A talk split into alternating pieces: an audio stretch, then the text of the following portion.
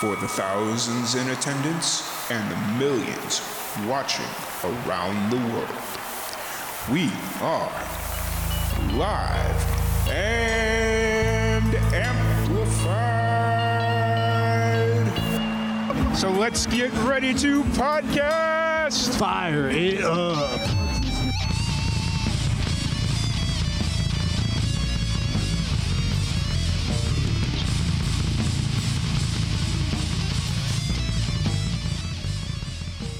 Amy Jo, how's it going today, Amy?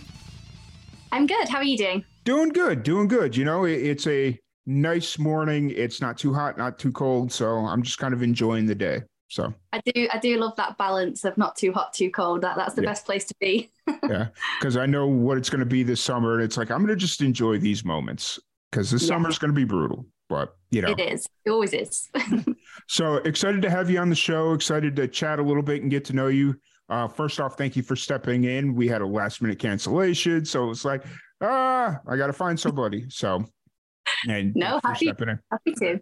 Yeah, for sure. So, uh, for anybody that's just kind of getting to meet you for the first time or just getting introduced to you, what's kind of your uh, background story? What got you into music? So I grew up in a little seaside town in the northwest of England. Mhm. Um, so yeah, it was it was a very sweet little childhood in the sense that it was a little village in a little countryside, and we obviously lived by the sea. Um, but that kind of inspired my love for country and sort of writing songs and storytelling. I don't know what it is about the sea, but there's just something quite inspiring about it. Um, but it was actually my friend really who cemented the songwriting thing. Uh, she was obsessed with Taylor Swift, as I was, as all of my friends were. And she'd learned a few Taylor Swift songs on her Mhm. guitar. She brought it around to my house one night when I was about 11 or 12, and she taught me four chords. And then that's when I wrote my first song that night. And I rang her the next day. I was like, Come round, I've written a song. It's terrible, but we've done the first one. And she loves to, to this day, that is still her favorite song of mine, even though it's horrendous, just because of the pure nostalgia. Um, so yeah, I'd, I'd say Taylor Swift kind of got the songwriting going on my friend. Um, but I've been singing literally for forever since I was about eight or nine. Gotcha, gotcha. And so at that point, or at eight or nine, it was just kind of singing in school shows and stuff like that, or Yeah, it started with that. Actually, the first time I, I actually sang for an audience was in school. I think I was about 11 when I sang in public for the mm-hmm. 1st time, talent show at school. Um, that I eventually I, I won it, but I ended up having to sing like three or four times because the whole school was like, "Do it again, do it again." I was like, "Oh my god, what is happening?" Um, and that's when I fell in love with it, and I actually thought, "Oh, maybe I could do this um, Mhm. with life." it was the first sort of time I, I thought it was a possibility for me. Yeah, for sure. That's really cool. And so you're you're based out of the you are out of England on the north side, you said. So I'm guessing probably northwest of Liverpool, that area. Not far from Liverpool, yeah, Okay. about an hour from Liverpool. But I've Cool. done quite a few gigs in Liverpool, so I know it really well. Gotcha. I got a lot of friends that are trying to well, not trying to, they want me to come to Liverpool. Um, so You yeah. should, you should. It's got a great music scene. It's also got a great country music scene as well. Yeah, for sure. It's uh because last year I got invited to do a music festival in Blackpool, and uh, the original plan was I was going to go there, but I didn't realize it was going to take me 16 weeks to get a uh, uh, a passport. That's the word I was looking for, and I was like, "Well, the festival's in like eight weeks. How could I expedite this?" And it was going to cost me like a thousand dollars to get it expedited to when I needed. And I'm like, yeah, sorry guys, I'm not paying a thousand dollars to expedite a uh, passport at this point. So, um, no, I think I know the one you mean, though. I think I know the festival. yeah, it's really uh, the British Country Music Festival. yeah, that's the one. Yeah, I really want to go. I haven't been yet. I want to see it. Um, Nice. It's really good. What do you think it is about the UK? Just in general, I feel like the UK has a really bustling country scene right now. What do you think it is about the UK?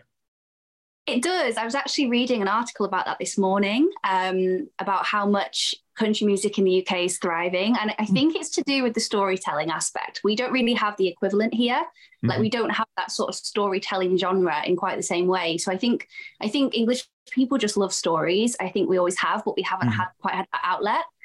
Um, and also like the country to country festival that they Mhm. do here, the American acts, and obviously we've got loads of new festivals here like Buckle and Boots and the Long Road Festival. I think, in all honesty, I think it's just um, there's more and more people in the UK doing it, and there's more and more American acts coming over here and selling out tours. And I think it's just generating a buzz around the Mhm. whole genre.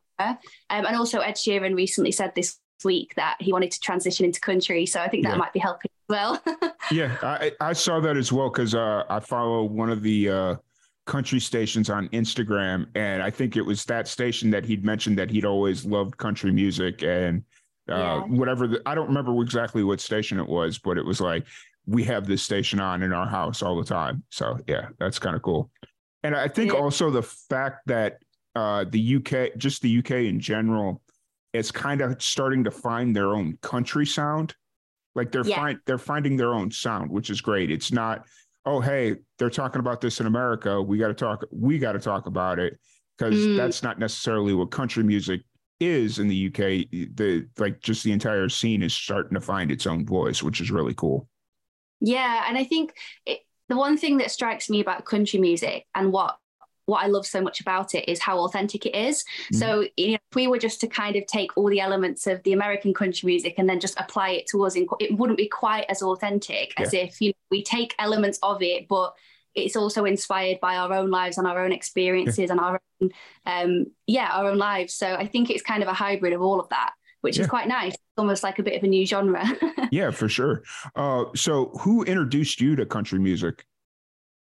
Um, I'm gonna say myself, you, you Okay. know, because I know some people are like, yeah, my dad, my mum, my friend, but honestly, it was kind of me that sort of found it.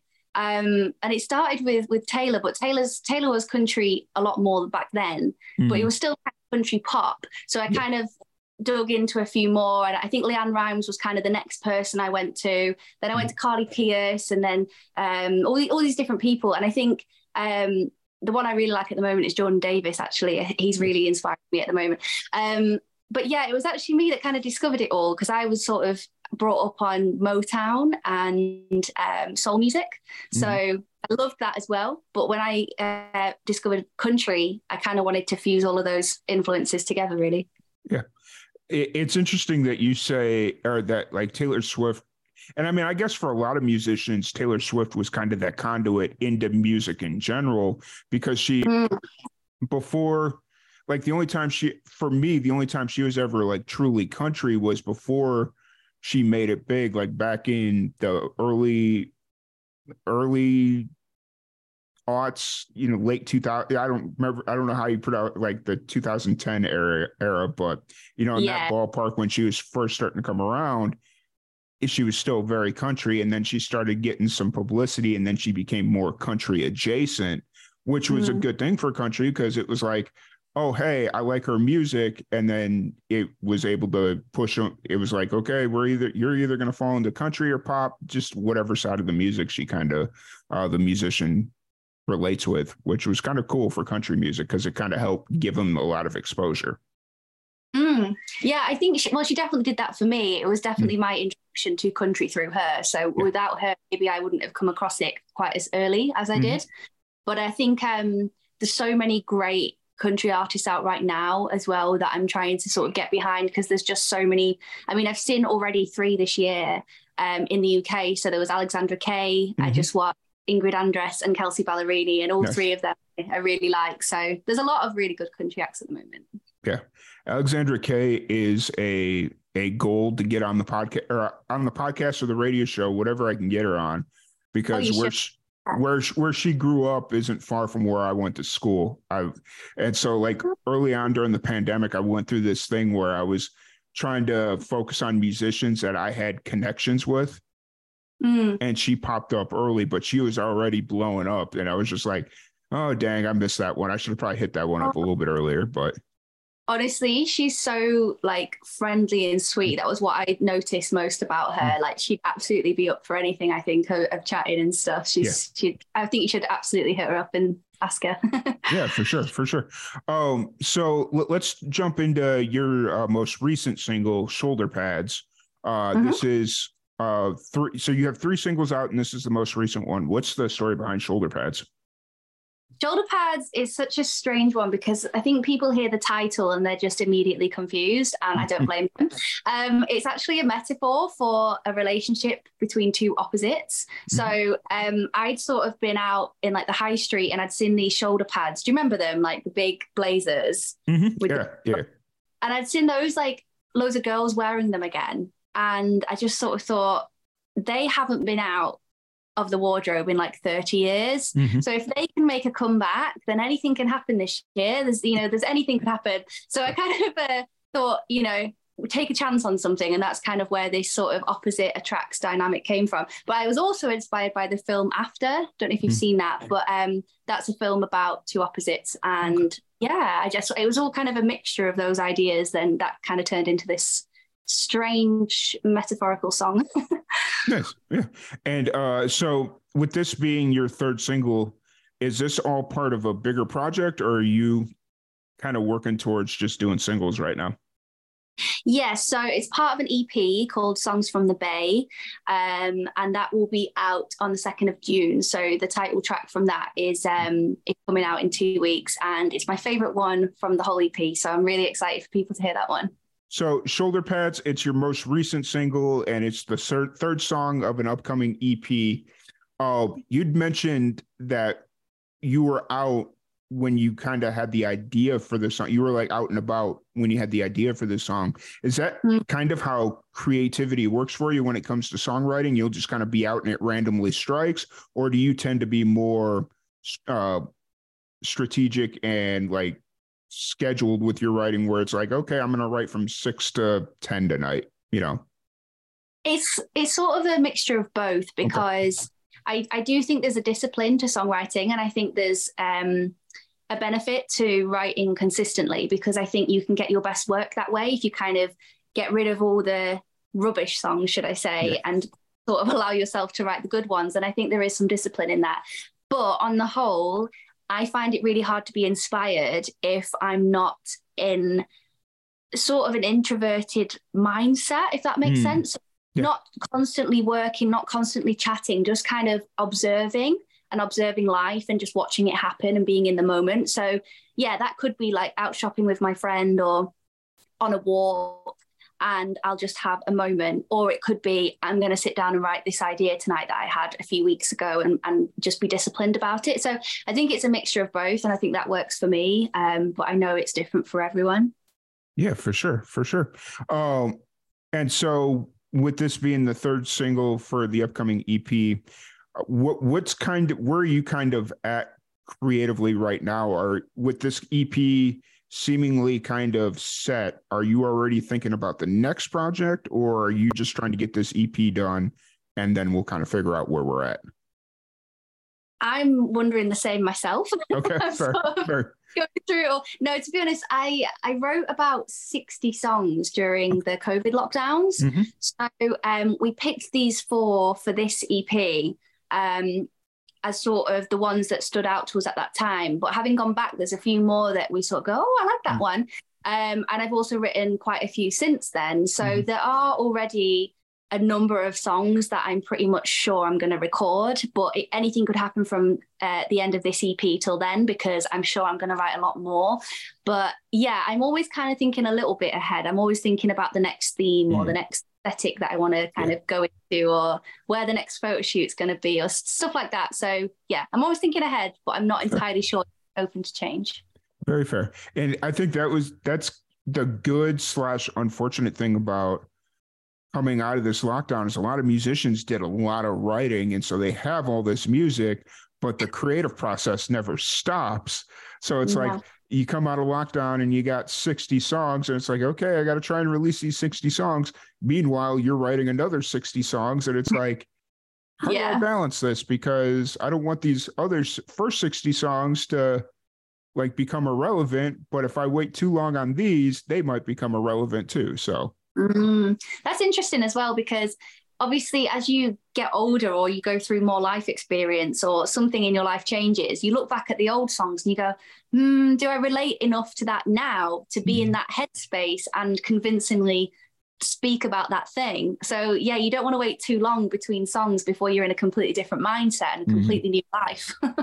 yeah, One hundred percent. But you know, like I mean, especially on the independent scene, there's only so much you can record because it's obviously expensive to record unless you're just lucky enough to have your own setup, you know.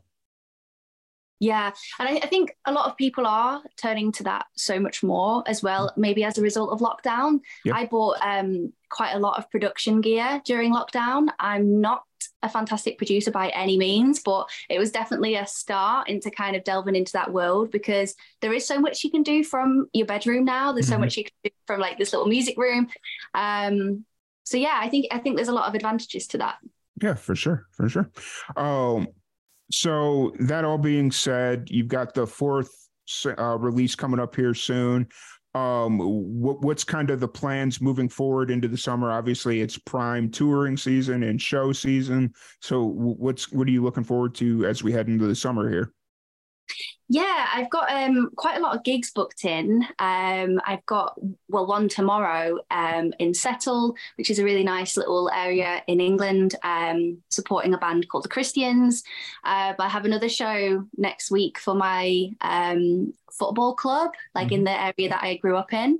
Uh, so that should be really fun. Um, I also used to play there in their summer schools and I won a yes. few little football trophies. So, you know, I'm on like home turf. um, and then, yeah, I've got a few in Liverpool. I've got a gig in Camden. Um, I'm just trying to get around as much as possible and try and do as many shows.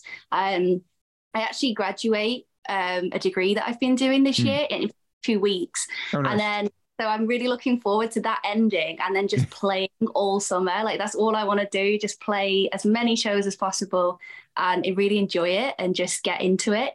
Mm-hmm. That's fun. For sure. Uh, first off, congratulations on graduating. I, as knowing how hard it is to just stick through anything to deal with school.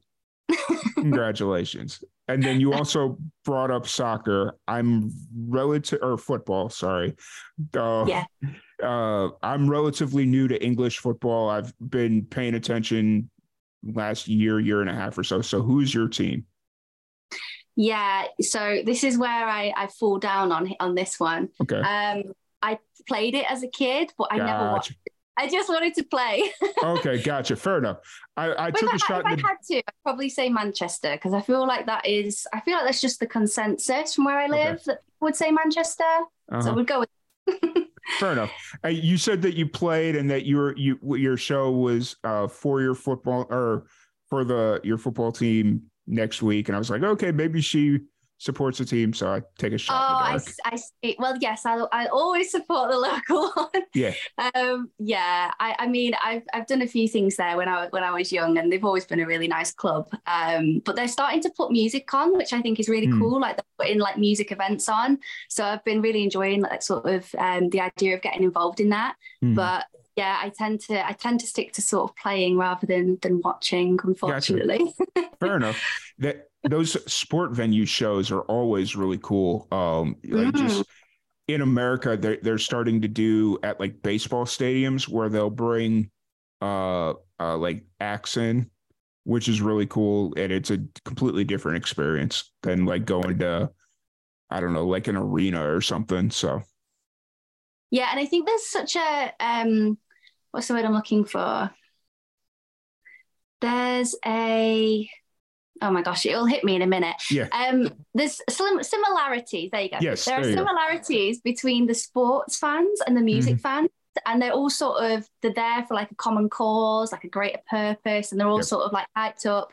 And there's something, yeah, there's something really nice about the two types of fans, and I think there's so many similarities between them. Yeah, for sure, for sure, hundred percent agreed. Um, but anyways, so if anybody wants to check out your music or check out uh, the any of your upcoming shows or releases or just interact with you on social, uh, what's the best play, way to get a hold of you?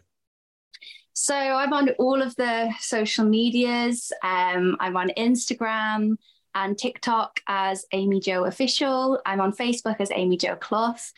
YouTube, Amy Jo, and then my website is amyjoofficial.com, which has all the links there. I should have probably said that one first. That would have made a lot of sense. Um, and yeah, I'm always like replying to everyone. Um, I literally make sure I never miss a comment because I just appreciate anyone who like engages with my music in any way. So yeah, if you if you come on there and say hi, I will most definitely engage back and say hi as well. yeah. I'm trying to be better about that. Um, but with all the spam comments that I get, it's just kind of like, oh, okay. It's yeah. always in the first minute of posting, isn't it? That you just get like a, a flurry of this like spam content. I don't know why. It's just in that first minute. yeah, it, it's funny because I had, I'll get like there was one post I made that I had the same spammed comment by like three or four different accounts, and they were trying to get me to like send it to the same account, and I'm like, hey, do you know this person? Or like I tried to turn them against each other. It was quite funny, but it didn't work out. So. I, I like the plan though. It was yeah. well thought. yeah, yeah. So it, it is one of those things where it's like, okay, let's at least have fun with this. But yeah, it didn't work. But once again, thank you so much for hanging out with us. It's an absolute blast chatting with you. And once I do make the trip up to uh out to the UK, hopefully in the next year or so, um, and we'll have to link up and do a podcast or do something. So absolutely, I'm up for it. Just let me know. awesome. Uh, I can but, also take you for some great chips in Blackpool. nice, awesome. I'm, I'm always down for good fish and chips. So yes, there's awesome. plenty of that. nice.